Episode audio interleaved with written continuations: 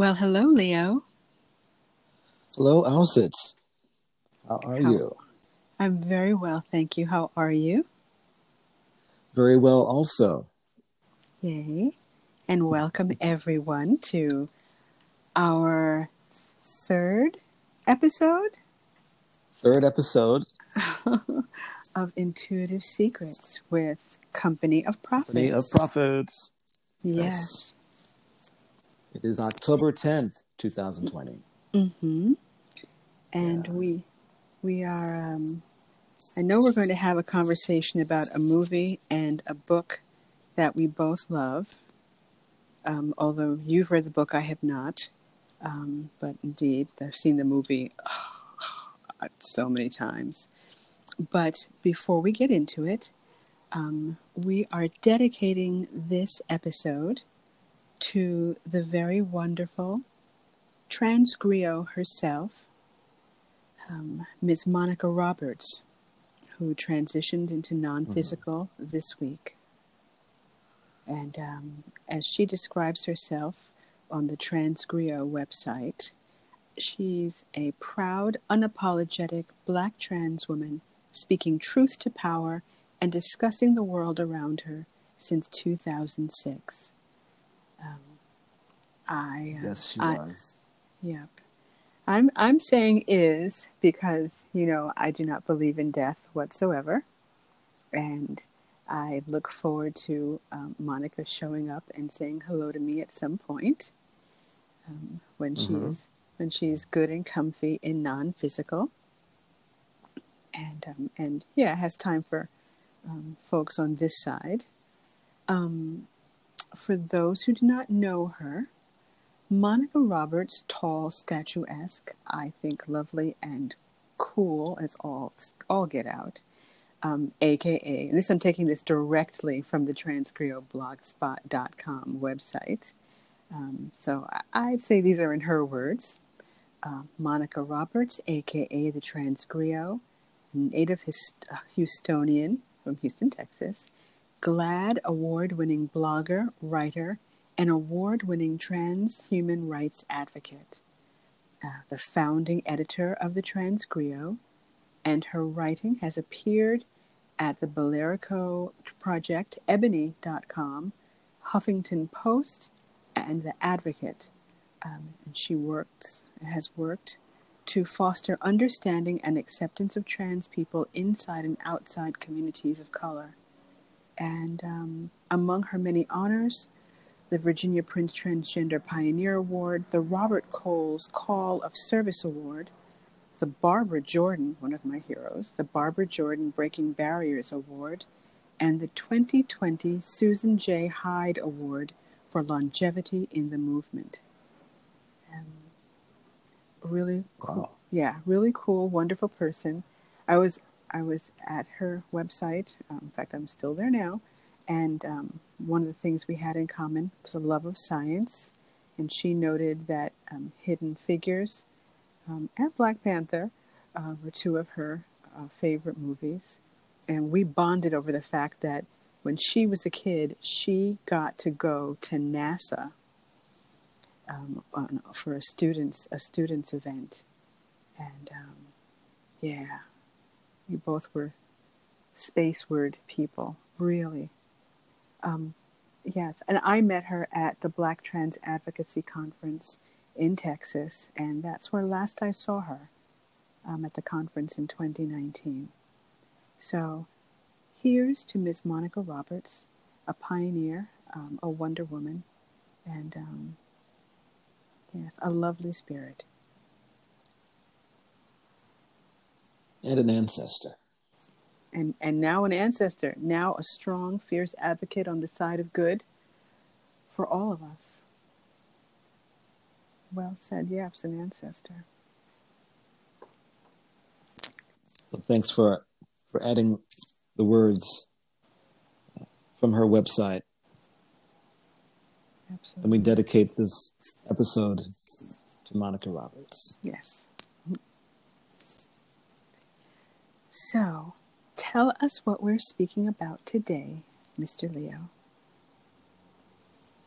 Today we are discussing the uh, documentary Afterlife Investigations, mm-hmm. which is a documentary uh, covering the experiments that uh, took place in the Scole village, village of Scole in the United Kingdom. Yes, a tiny village uh, north of London. Mm-hmm. And the experiments uh, lasted for five years. Well, they were uh, investigated for five years by scientists, but they occurred, I think, before the investigators uh, were involved. Mm-hmm. And, uh, and there's five years worth of evidence about the afterlife. Was, uh, yes. evidence was collected as they and investigated by the Society of Psychical Research in London. Mm-hmm. So that's what we're talking about today. It's for people who are working on developing their um, access to um, their psychic abilities, who are expanding their psychic abilities. I cannot recommend the movie highly enough. Um, at present, it is streaming, but well, I, I typically see it on on YouTube. But I think it's streaming right now on one of the services.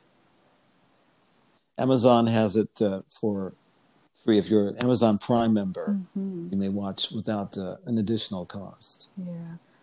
Um, what I found most useful about the movie was um, they see so so many amazing things. They they documented so many amazing things, and indeed had Nobel level scientists um, helping to document their worth their work. But if you're um, an intuitive person and you're wondering if what you can do, what you can see and hear and feel, is just too much, it, it, it, it may be just not possible. you watch the Scole experiment, uh, I guess if you read the book as well, suddenly you realize, okay, wait a minute. What I'm doing is junior level stuff, and there is so I shouldn't feel overwhelmed by it. In fact, there is a lot of space for continued development. There's there's there's far more yet to experience. So it, it helped me feel much more normal and much more comfortable with what I could do. And then it gave me goals. Okay, it gave me goals. So yeah. But how is it for you? The Scole the Scole um, group was formed by the uh, four participants, or the two organizers, uh, Robin and Sandra Foy, mm-hmm. uh, husband and wife team. Their interest was in uh, physical mediumship for the most part, mm. and they, uh, especially Robin, was greatly, uh, greatly admired, greatly influenced by the work of Leslie Flint, who was a generation ahead of him, who was a physical medium physical voice medium, direct voice, as they used to call it. The spirits uh, did not, while uh, Robin Foy, while uh, the Scole Group was working with the spirits, spirits did not care for the term direct voice uh, at that time in the, the 90s when they were together. But that's, you know, the voices would, uh, Leslie Flint, is, the tapes mm-hmm. are available of Leslie Flint's voices online leslieflint.com. You may hear them. Recordings of many, many voices, a few historical figures, and lots of ordinary people. So it's mostly a physical group, physical mediumship versus mental mediumship. Leslie. Mm-hmm. And they, they also covered um, some of what I think of as what you do um, with ITCs, um, ITC work and EVPs. Well, there's Marcello Bacci, who we mentioned in the second episode last week. Uh, so they show a great deal of Mr. Bacci and in his center. He has since passed on. But in the 90s, he was still growing strong and having regular sessions mm-hmm. for parents who wanted to contact their children, their loved ones for the most part, parents and children. And he would use uh, radios. He was very was tested tested for decades to see if he was uh, cheating or having someone uh, broadcast their voices to him. But there was uh, it was never found to- to be uh, cheating or or anything like that. And he was very very well studied by scientists uh, in in Italy. Yeah. The thing that got me about his work, uh, they showed that um, not only did they His radio. I guess, in like a Faraday, In Faraday. cage, where there could be no, hmm right, where there could be no extraneous transmissions coming in, but then in the movie, in the documentary, they show they took out. Um, tubes they took out parts of the radio itself they unplugged the radio and it they still got transmissions um, from Exactly. from people in other dimensions through it. So to the researchers, it proved that uh, Mr. Bacci was a medium, or the only medium uh, from uh, via which the spirits, the discarnate entities, were communicating through. And they just happened to be, you know, they would cast their voices through the radio, but only when Mr. Bacci was around. Otherwise, it was just a dead radio, turned off, tubeless, no electricity. Right. But when he was around, the voices would begin, commence. Yep. Um, so many of the people who um, came and had sessions with him and heard from their children and their loved ones, they they were Italian because you know it's in Italy. Um, but what got me during the movie was when one of the Scole experiments, um, you know, affiliated people, researchers, sat there with him and spoke in English. They got messages directly in English. uh, You know, um, it was it was it was really st- and sometimes sometimes for me they weren't very clear, but but often enough The English messages for me were startlingly clear. The Italian, I you know, I could barely make out what the subtitles were telling me. But the, uh, the the most important thing though is that the parents of the the, uh, the voices, the spirit, uh, children in Yes. spirit would say, "Well, definitely that's my son's voice, that's and daughter's voice." And there was an analysis done Right. of one of the voices, a, a daughter of uh, one of uh, the attendees, and with FBI level analysis, uh, analyzing software, the voice was found to be 97% match to the to the voice. They had a recording of the, the child Mm. before she passed, right. and 97%, yeah, 97 yep yep. And, and um, i you know i understand some italian. Um, i understand it better than i speak it that's for sure. Um, but i you know as i was listening to it and listening to some of the parents speaking i was thinking you know i may not speak italian very well but i definitely speak mother. And even you know I, I it was clear to me it wasn't just wishful thinking. It really came across and and even i could sometimes just understand Mhm. you know mama someone saying mama you know speaking to their mother and um, a woman who was who apparently put roses on her son's um, grave regularly and um, i believe she Yes, she got a rose. got a rose yes, she No, got a rose. Could that be right? Wow. Wow. and there was a woman that was Wow. Bacci. That was with Bacci, not with the, the folks at the flowers only appeared well they, in the film the flowers only appeared as apports which is another area we have to go into they appeared as apports in the seance room have you ever I received an apport Amazing. Yes, I have. And again, I'm glad I've seen the Scole report or the Scole experiment movie multiple times because, um, on the one hand, it's like, well, when am I going to start getting apports? Am I ever going to get apports? You know, and is that beyond my ability? Is that beyond me? What? how shall how, how will And, our um, apports or is that beyond the communication level? You know, uh, um, apports are things that show up um, that shouldn't otherwise be showing up. Um, like with the Scole experiment, they they got uh, like almost eighty or something apports in total over the five years. Mm-hmm. Um, one time it was a newspaper, fifty-year-old newspaper in pristine condition that um, was tested, and it was not just a reprint; it was original paper, um, letterpress from the fifties, um, or a coin, or a piece of jewelry um, something that just shows up for them on the table. And for them, it was with a, a, a bang sound, usually. Um, gotten apports.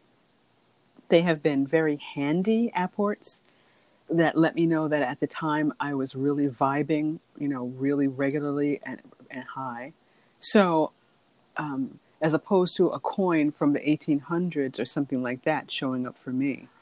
I'd be sitting at the end of my bed, um, getting ready to go out and getting dressed and, th- and looking around and thinking, where is that other sock? What did I do with the sock? And Miss Uni, my adorable dog and partner in crime, um, who's sitting over there right now, um, she's waiting to go out.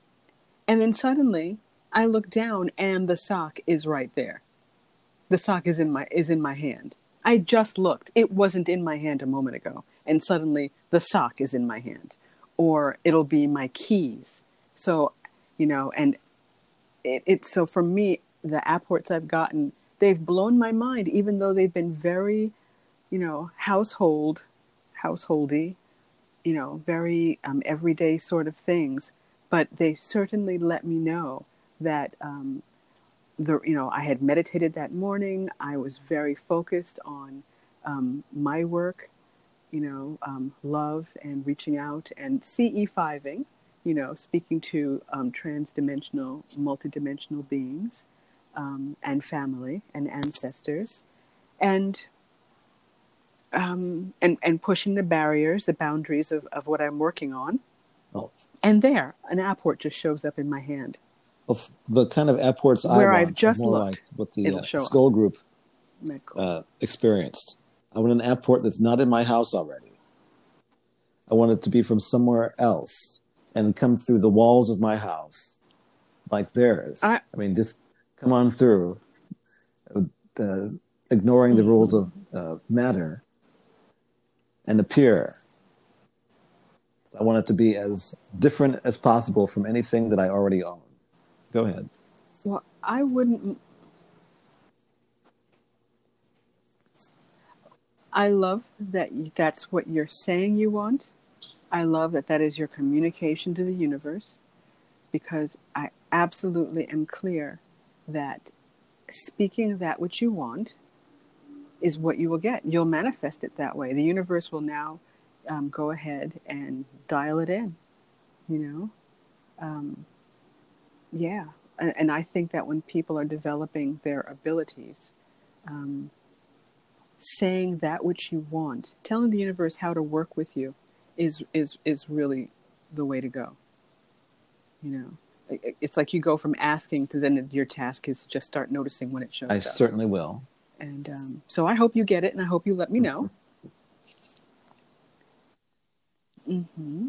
um, the ones that I got, they were you know they happened like over a couple of over, over the course of a couple of days. And i guess the phrase is boom boom boom. They just they just happened repeatedly. And they were enough to startle me and enough to remind me of what's possible. You know so that was that was good by me i would not mind an apport of a five pound bag of current money um, non mm-hmm. non sequential used bills. you know, I, I, I would not mind an apport of um, a ten pound box of gold bars or um, money. So yeah, but um, yeah, but it was I liked okay. what I got. I, I was stunned. It was, it was stunning and amazing. Yeah, and yeah, the Scole report helped me be ready for that. I have to say yeah, the Scole report helped you helps one to be ready for many many different things. in addition to the the apports, uh, there were healings that occurred from these little lights flying around that had mass. And lights mm-hmm. don't have mm-hmm. mass in our universe, but their lights had mass. And they could feel the lights when they're arrested right. upon them. The lights, lights would also go through their bodies mm-hmm. or just go in and stay there for a few minutes and then come out some other you know part of their bodies. And um, and mm. in uh, sessions held, seances held in the United States and in UK and I think they had um, some Italy and Ibiza. They also had some sessions, but mostly they right. took place in the uh, mm. basement of uh, the Foy's house in uh, Scole.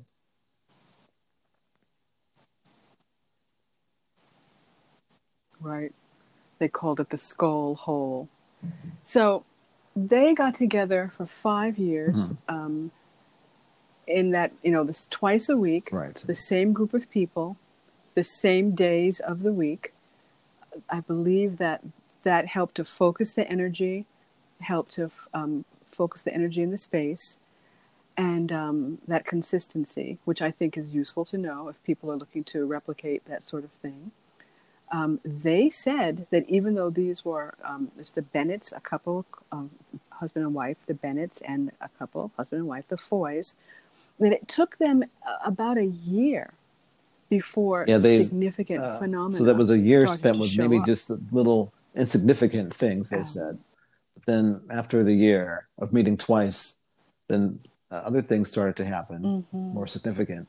And they, they judged, they deduced that, uh, well, if this is ever going to be believed by anyone, if it's ever going to help uh, people, other people realize that there's life after death, then we should get some scientists involved, some investigators, right. so we can have experiments uh, observed and written right. down. So we, you know, so they opened up their circle for study. Mm-hmm. Like three investigators. Yeah. Right. They were doing things. They were doing things with cameras um, they had some cameras, uh, the investigators' cameras, um, with night vision. Um, then they were doing things, and, and they typically operated in the dark, and um, they would get instructions on how spirit team to, gave to, them instructions. to work with what they called their spirit team. Um, mm-hmm. Right, such as um, having a glass uh, jar, a glass bell-shaped um, vessel, upside down bell-shaped thing on the on the table that helped to gather mm-hmm. the energy and focus the energy. And they have images in the in the movie that are not simulations um, that show. I mean, they have some simulations too, but they but they had some plenty that were not simulations. And one of them shows the energy within the glass and and and coming or emanating from this glass container, you know, this, this interesting red light. Uh, they had um, hands show up. They had some amazing visual effects, a visual, you know, a phenomena. They had um, a hand mm-hmm. show up, like like the, someone said from like the Addams family, just the wrist down to the fingertips. And when they asked one of the spirit people um, through the trance mediums who were there, um, is it just a hand? And and they were told, no, the rest of the body is there too, but you're, you're only seeing the hand. And I think they were invited to touch the hand and feel upwards from it, and you could feel up to a point um, the arm, etc., that was attached to it, even though it wasn't visible. So um, pretty stunning stuff. And I think one of the investig- one of the, the attendees, um, think it was one of the Foys maybe or the Bennetts, asked, um, "Could the hand that was Dr. Sheldrake. touch them?" And they were told, "Oh yes." Yeah. And then the hand, uh, Rupert Sheldrake. Wow. Um, and the hand went behind him and touched him on the shoulder and they said it was not slimy, it was not extremely a little cool cold, to the touch, but fleshy feeling. You know, it's mm-hmm. Yes. Yep. And there's one point where That was where someone said their mother, father, and a and a sibling. That's why he said he wasn't. They were able to. he wasn't surprised. Ah, For he him, to. well, he's the leader of this and uh, Mhm. organizer, head organizer of the Scole group. But for him, he said it was just it's just normal to talk with spirits, to see them. And the only difference is that they're passed on, and someone who's in the room with him, it's a physical person, has not passed on yet. But he he has said he you know saw and hugged, he touched his uh, Mm. sister and parents. But that was outside of the, I guess, the experiment itself. It wasn't an experimental session. It just, from what I gather from the watching, that they just showed up at some point Mm. for him in his own individual, you know, sitting. I I got. hmm I got the impression that some of it was the They'd start like well, with the Bennetts. The, they Bennetts doing, were though. mediums before. They were well-established mediums before they started with the Scole Group. Mhm. So who knows? We have to ask Mr. Foy, who I think lives in lives in Ibiza. He doesn't live in Scole anymore. Mhm. He has his own book. He wrote a book, Wow. and there's the separate the Sounds Scole. Experiment book, which is shown in the, the movie. But there's also the Scole Report book, which is published by the uh, Society for Psychical Research in the UK, and that book is uh, Mhm. was written by the investigators, and the two of the investigators appear, or three of them, I guess, appear in the movie, but two of them before the movie is finished are deceased. They passed on before the movie is finished.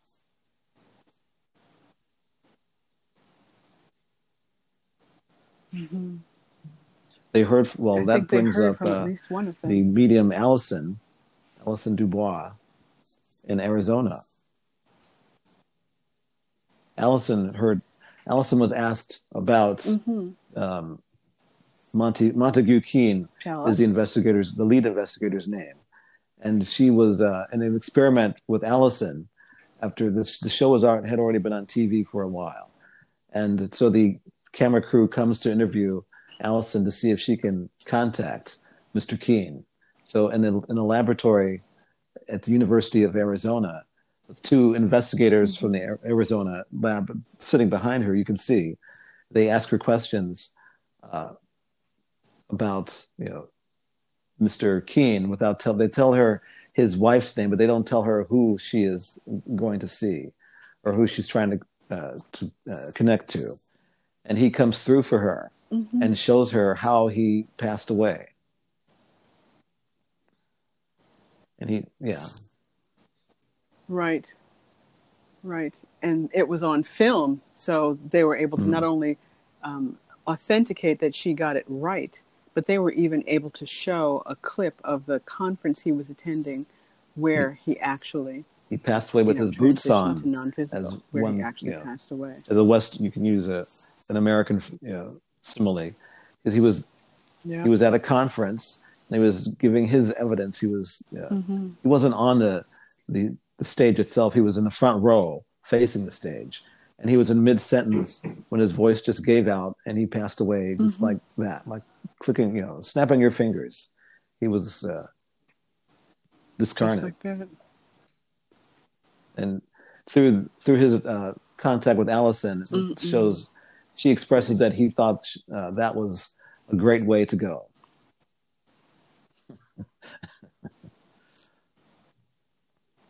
Wow. Wow.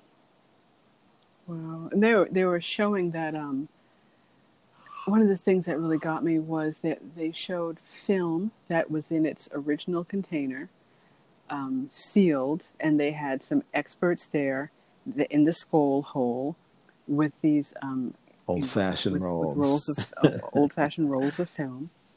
Nineteen nineties. They would. Yeah. I love that it's old fashioned now. Yup. And and they would put What were you doing? last last century. um, they would put it It was okay. last century. That's, I was I was I was working corporate. I was corporate back then. So yeah. So um, they would put it in. They had um, cameras there, a, a video camera, even though it was in the dark, they would put the film in the camera. They had the expert do it. Nobody from the Scole group touched the, the, the cassette. And then they ran it, they recorded, and then when it was over, they didn't expect to get anything on it. It should have been just darkness, and it was not just a blank tape that, you know, they had images, they had amazing images. And then the, um, right, in the regular rolls of tape, not even the videotape, they would um, leave them there, I guess, on the table. And when the event was over, um, they would develop them right there in the room on some little little little thing, and they would find four feet long worth of up to four feet long worth of messages from people, um, sometimes in archaic German, in in Latin. Um, they found, oh, was that? A diagram for a better way to communicate with the spirit team, um, drawn out by hand on the film with the mm. initials TAE for Thomas Alva Edison on this film. And they said when they compared it with the archives of Thomas Alva Edison's, you know, handwriting, it it was nearly identical. So, you know, frankly, that blends nicely with what I understand from certain African cultures where if you act like a jerk in real, you know, in, in your incarnate life, when you transition to non physical, you may um, act as a helper or an ambassador. And Thomas Alva Edison absolutely qualifies because he acted like a complete jerk while he was in his body. So he just ought to have been of some help to everybody. And his one of his interests was okay. one of his uh, interests was I'm I'm Team Tesla. Although he was uh, was afterlife communication, the paranormal, making a device, inventing a device that would communicate with the uh, deceased people or spirits of people, the essence of people. And he was uh, mm-hmm. if you watch, I guess, any Tesla movie, you'll see Edison uh, opposed to Tesla's ideas and in more in league with uh, Andrew Carnegie's vision. Carnegie being one of his uh, investors and J.P. Morgan. Yes, and J.P. Morgan. So this has been yeah. So yes. this is our half hour. And, half hour is up, and uh, yeah. So Thomas is, Alva Edison. to make this the uh, Thomas Alva Edison show or the Tesla show the Auschwitz beef with Thomas, the Auschwitz beef with Thomas Alva Edison show. Yes, but yeah, but that that his work showed up, that his handwriting showed yes. was pretty cool. So we're going to take a break and come back, and we hope you'll join us. And um, talking about the Scole Experiment movie and book. Yeah. On this uh, FYI, I have not read. I have not read the Scole Experiment book. So so we'll be back in in uh, however many minutes. All right. Okay.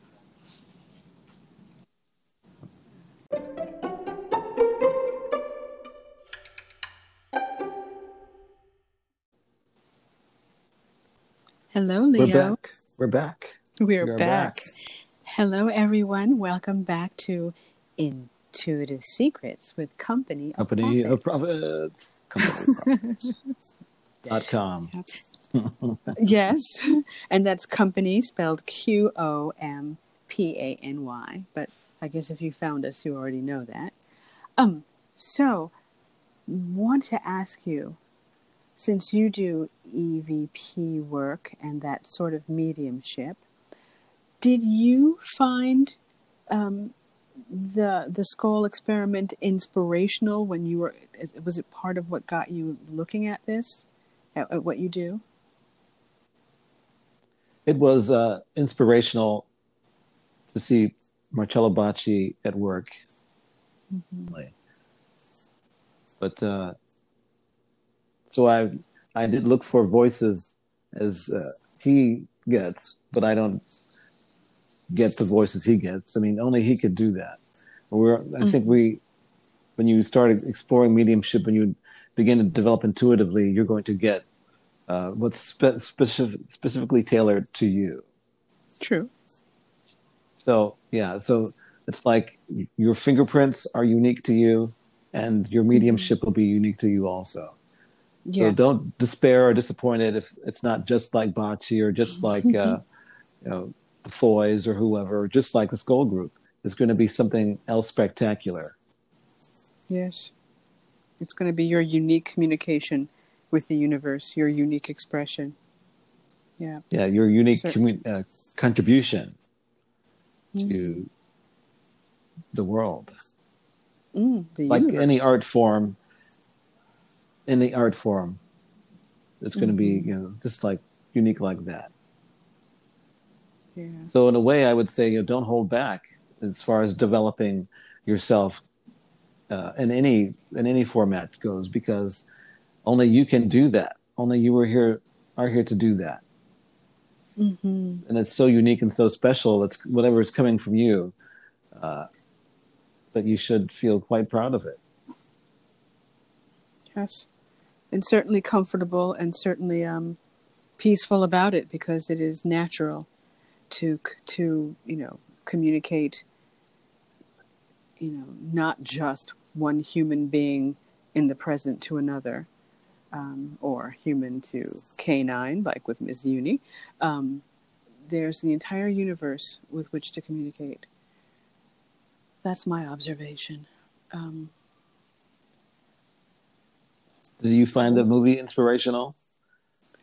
I, I definitely do. Um, as I was saying earlier, um, in my own development, it marked a marked a, a point um, that helped me understand that I was completely normal in what I was doing and the way, you know, the universe showed up for me and how I experienced the universe and, and my world.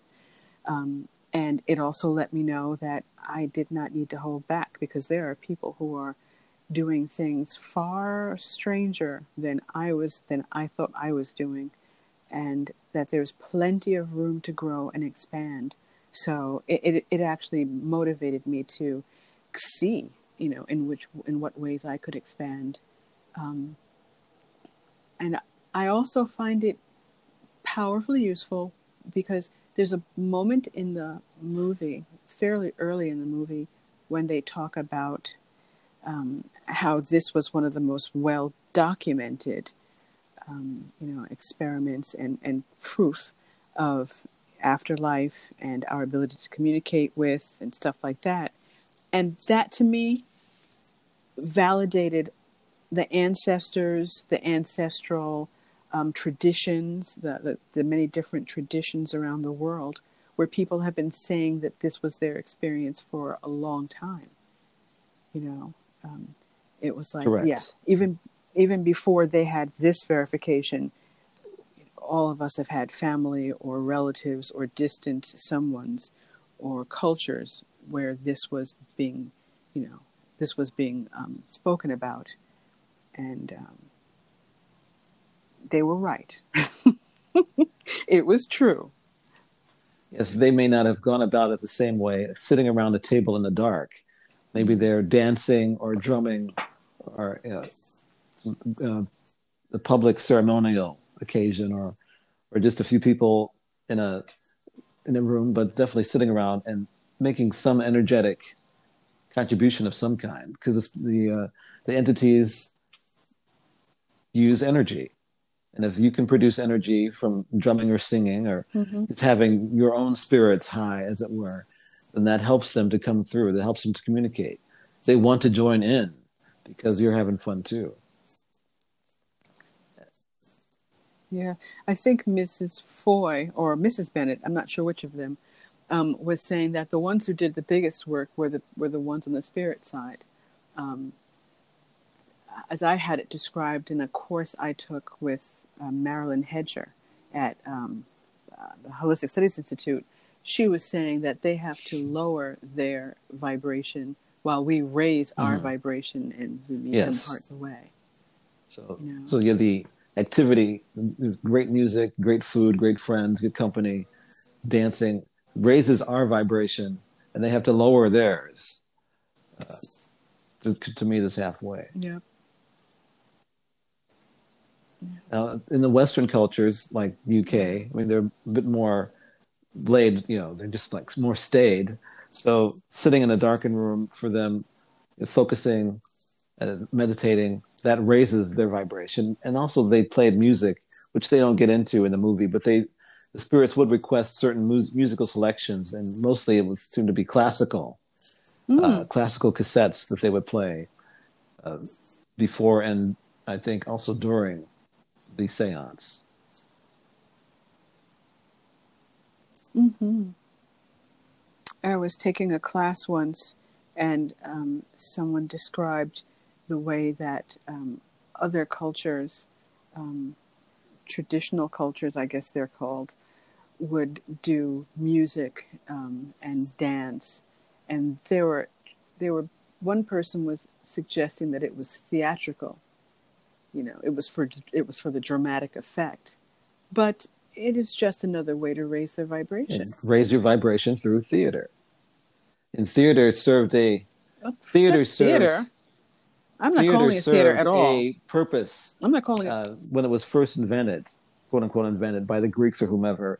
And it was a public like catharsis. It wasn't Broadway. It was a public focus for energy for um, I don't want to say use the word overcoming, but just to working through certain themes as a group, as say traditional cultures do now. Hmm. So if you read about the roots, actual roots mm-hmm. of drama, it was to it was a sort of a sort of uh, similar purpose as the as the uh, drumming and communal singing and drumming and dancing do now. that's a very very nice point and well made, Mr. Leo. I almost, you know, I tried, you know, had to get in there to make it, but thank you for letting me make that point. I didn't mean to trigger you about the. No, I, you know, thank you. I thank. No, well, I, I did get a little triggered because I thought that you know, but I, because I thought that um, others were dismissive of what people were doing, as if they weren't really raising their vibrations. But you've reminded me to stay extremely positive, by the way um, and that that even in the, the context of theater, there is um, there is value in terms of I love the word the, the, catharsis, as you said, and the communal working through of a concept or, or, of a, a, belief or a feeling, you know, or, and a story. Yes. Um, but yeah, but I, I also I guess I'm also saying that you know people making music, whether they're playing it or listening to a cassette of it, um, serves to raise vibrations, can serve to raise vibrations. And um, yeah, regardless of culture, whichever culture, whichever time, you know. So if a person in their development work today thinks they want to listen to the Beatles while they meditate or whatever, just go ahead. oh my gosh, yes. Yeah. So, you know, it doesn't have to be classical, it could be or traditional, quote unquote, but whatever, you know, whatever music raises okay. your vibration, it's good. I'm putting in a plug for my two favorite of the moment sets of music that raise my vibration. Okay. okay. I'm putting in a plug for the soundtrack to the um, the the Greatest Showman. Mm-hmm. That's the Hugh Jackman movie. Um, Hugh Jackman, Zac Efron, Zendaya movie um, that's loosely based on on on, on P.T. Barnum. Mm-hmm. Um, almost every song is an anthem, and just gets me. And then the other piece of music, the other soundtrack that is that is still working for me like oh my gosh, is the soundtrack to A Wrinkle in Time. Um, the song, oh my gosh, uh, um, uh, Warrior, and um, oh, so there's a song by the sister, the sister, the duo. I, I have you ever heard of them, Chloe and Halle? No. I knew you hadn't, but that's okay. So yeah, these lovely sisters, they sing a song about being a warrior, and you can find me in the light. Oh, every every every time I hear the song, I cry. It gets me. It definitely triggers my vibration in a bunch of ways. Um, and then there's then there's the song. Oh, I can't. DJ Khaled actually is featured on a song, and oh my god, I can't think of the young woman's name, and she's amazing. Oh, I can't think of her her name. Um, and and then also Sade. Mm-hmm. Sade has a has a piece and has a song in there too. That you know the Wrinkle in Time. yes She does Yes. the soundtrack. I mean, the So- theme. She does the theme. Theme song. yes she does. Wonderful. That's beautiful. So if you're looking for music, if you're looking for music to raise your vibe, to remind you that you know you are in the light and that you've got this and can do this, um, I, I recommend them very much. I, th- those, They work those for you. What what what raises your vibration? Yes. What what what music works for you when it comes to music? Oh, I don't know. I like so many different types of music. It could be experimental, uh, like the music that's on the uh, CE5 app, Mm-hmm. That's true. classical, uh, jazz. I don't have any set pieces that I, you know, uh, can point to and say this is going to send me over the moon today, right now, at this minute. Mm-hmm. Okay.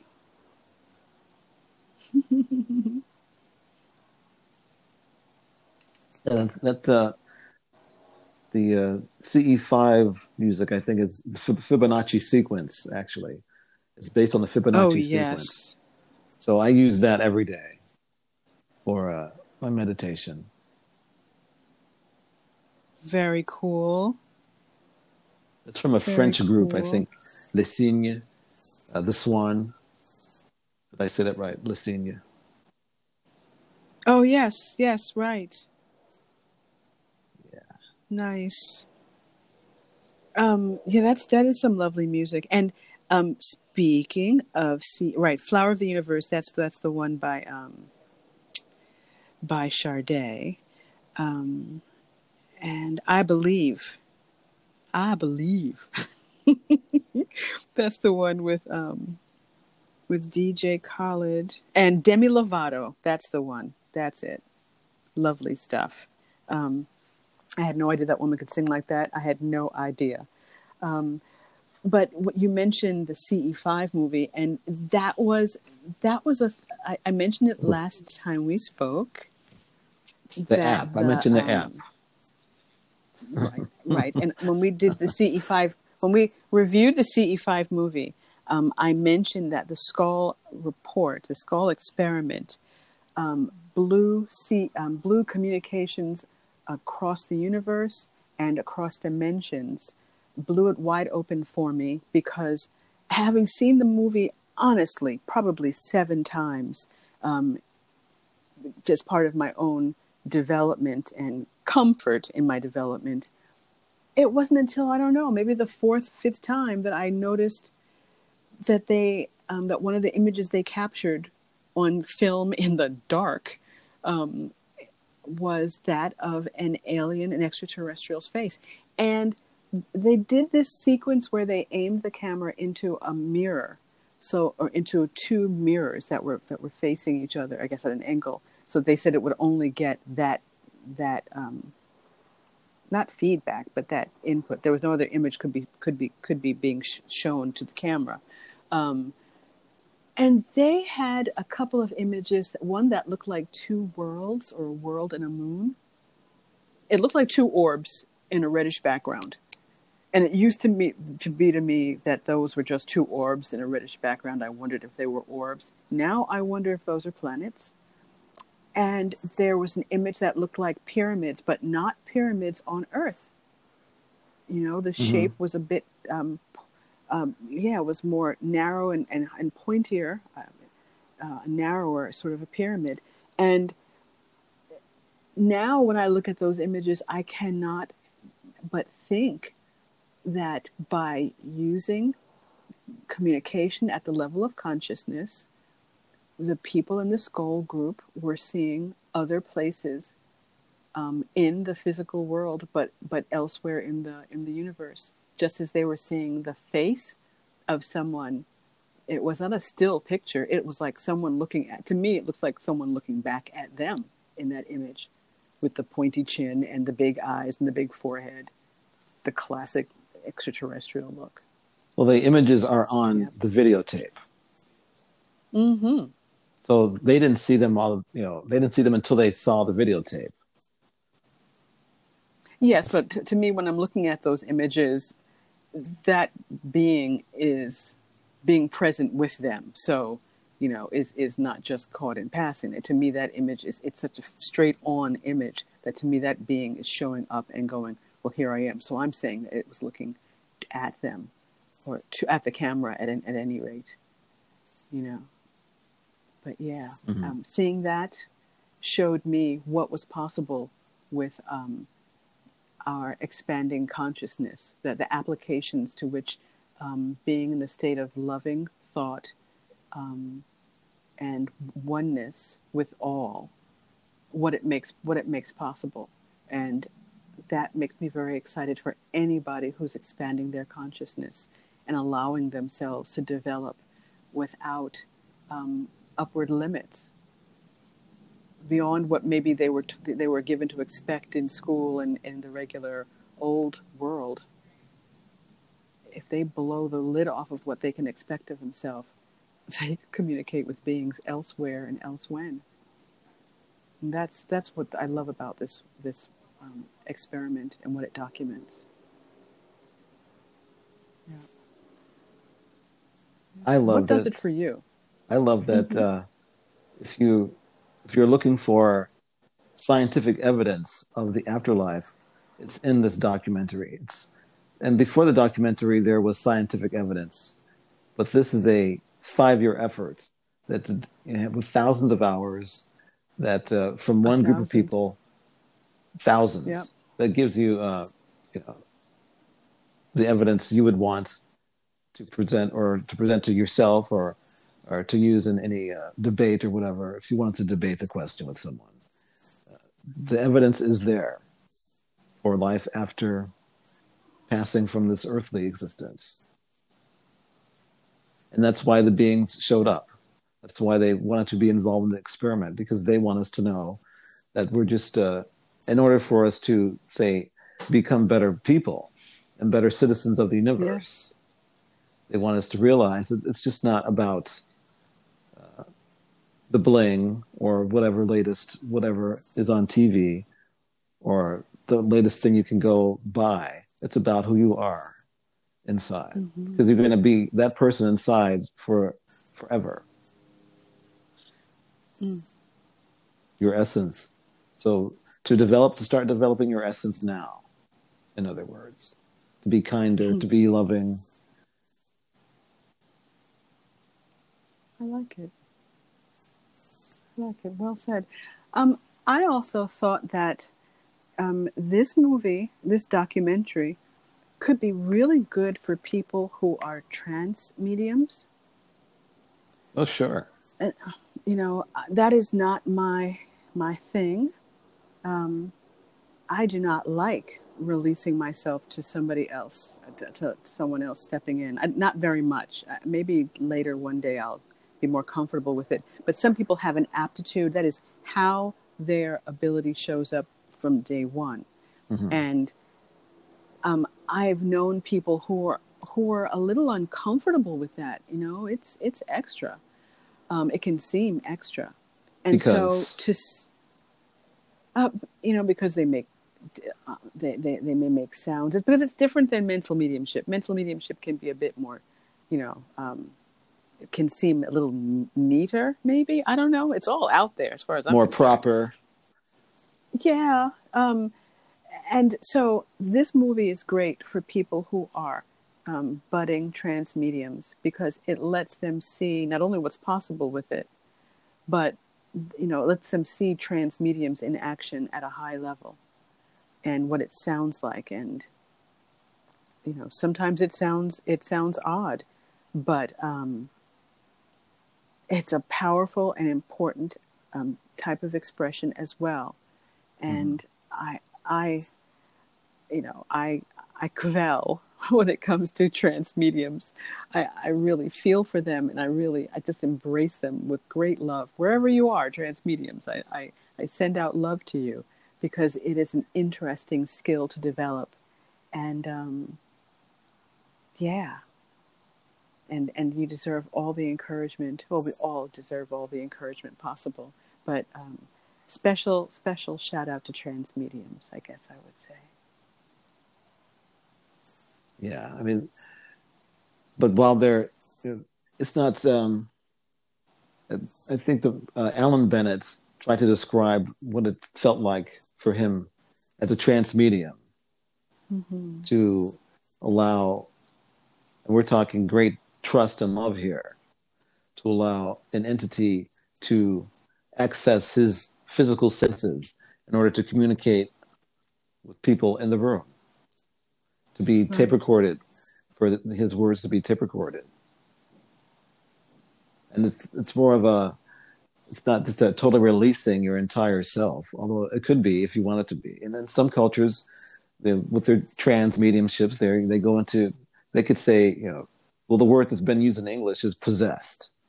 You know, possession by certain spirits of another person, of a person's mm-hmm. body, which means uh, we're out of it, and so they could do whatever they want with their body. So it's kind of scary if you're thinking of it from a Hollywood uh, perspective. That he could, a brilliant observation. That's most of our basis for the entire rest of the world is Hollywood. Even for I'm, the space, it's Hollywood.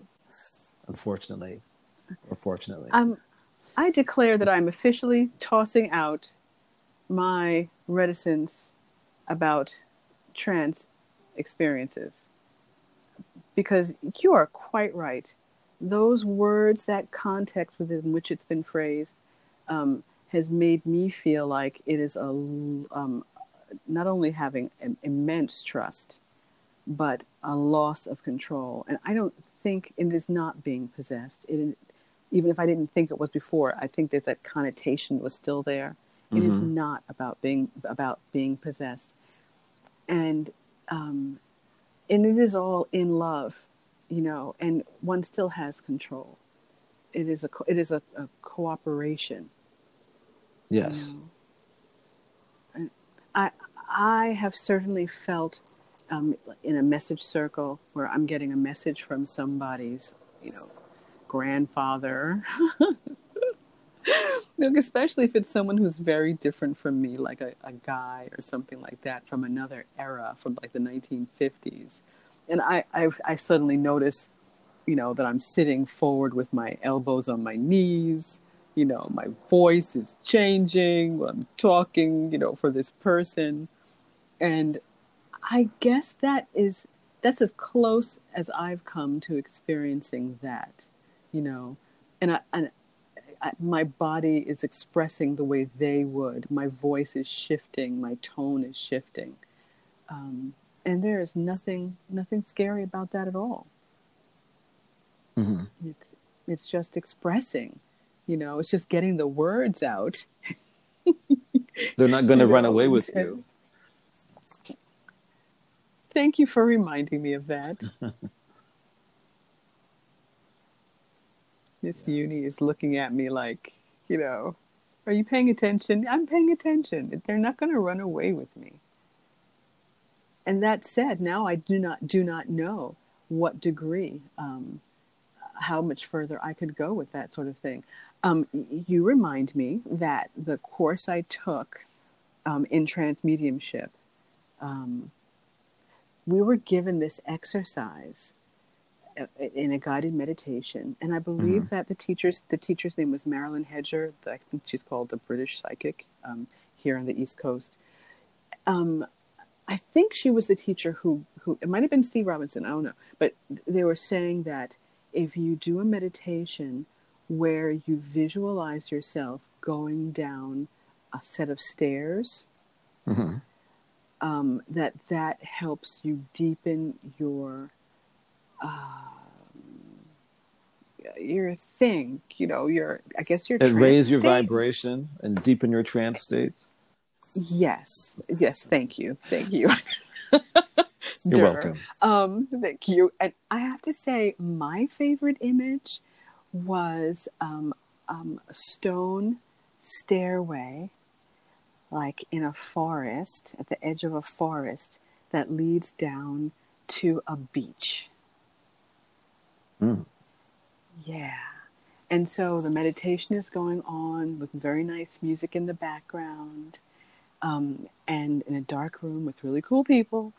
And um, going, and she's leading us on this thing and going down these stairs. And I, I, I'm reminded that as it happened, I had amazing, an amazing experience. So oh. I give that, I, I mm-hmm, um, someone I love um, showed up for me in you know in my in my imagery out of just popped up and told me to to basically have faith in the process and to you know and um yeah i ended up having a really powerful experience um so i say that for anyone out there who's looking to do this sort of thing to, to, to have a deeper experience with their connection to the universe um, try that in your meditation, going down mm-hmm. some lovely stairs of your choosing, knowing all is well, and um, going deep and seeing, going deep and high, and seeing what unfolds. Now, you've mentioned your class, these workshops. Mm-hmm. Uh, mm-hmm. So, you uh, would you recommend a workshop setting, say, over individual study? I, I say that if you can find a class somewhere, um, that that is great.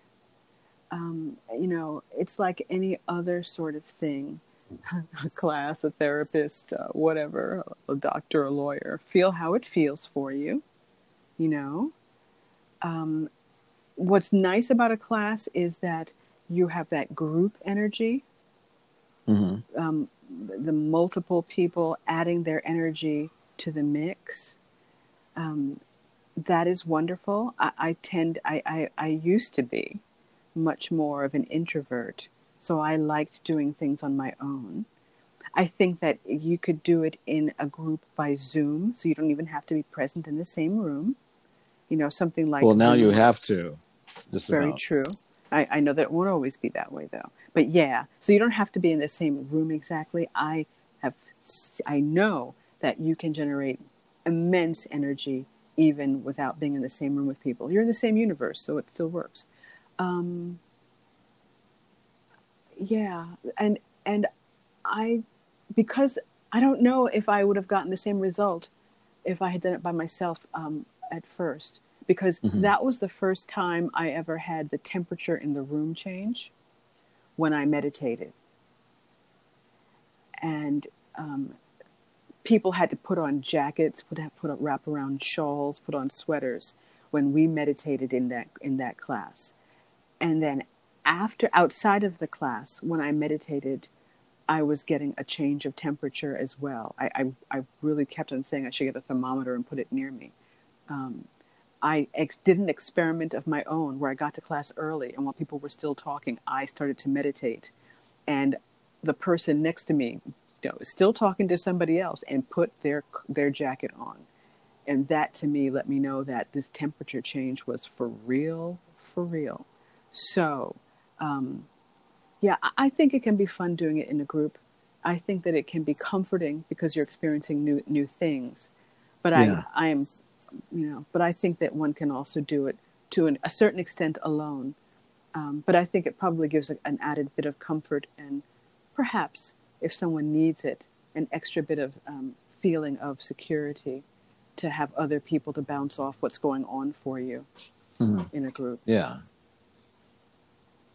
Yeah. So we've gone through another half hour. Well, I thought that was awesome. um, I hope others have been enjoy- have been enjoying it. Yeah, it was yeah. fun. Mm-hmm. It's fun. So I, watch that I, movie. Right. This uh, Afterlife Investigations. The Scole. And there's experiment. a couple of books. Uh, the, there's a book called The Scole Experiment, and there's a book called The Scole Report. They're both available at Amazon for about the same price. Mm-hmm. On Kindle for sure, and uh, also in paperback probably. Um, I think on the website um, it would be really cool if we um, included some info so people can find them all the more easily. Um, I was hoping that you would um, maybe on the website or something recommend um, um, your favorite apps for doing for getting um, EVPs, electric voice phenomena, because that that's more your world than mine. And um, so, so perhaps you know, if you think that's something to do, by all means, put it on the website, and folks can find it there. Mr. Leo, Would you like another half hour, or are we going to wrap it up? I think we can wrap it up. Did you want another half hour? I'm, I'm, I'm, I'm in my garden. If you wanted to talk my- more about EVP, but uh, EVP, I think you just need a tape recorder. It's you and a tape recorder or a radio. You don't really, you don't need an app for that. There are apps available, and if someone wants to know the best, quote unquote, what I would recommend, uh, they can email us, contact us at uh, companyofprophets.com. Use the contact link there. It's email Okay. us at uh, I think it's company of prophets at Gmail also at Gmail. Very Company cool. of prophets, all one word at Gmail, and we can discuss those EVP apps and and techniques before I even you know get to writing about it on the website. Even if you Love want personal attention. And and we also welcome feedback and um, feedback about what you think of the movie or the books. We, I would love to see that. I'd love to read that as well. So you're welcome to share that with us on the on um, by email or thing. What was like that? Um, I would love to see what other people think about the movie Okay. In the book. yeah. Alrighty. It's been lovely talking to you, Alcid. Thank you, Mr. Leo Hill. Um, thank you all for joining us for our third episode um, of Intuitive Secrets with Company of Prophets. We will talk to you again next time and um, look forward to what we're going to discuss. Me too. All the very best to you all. Ciao for now. Bye bye. Bye bye.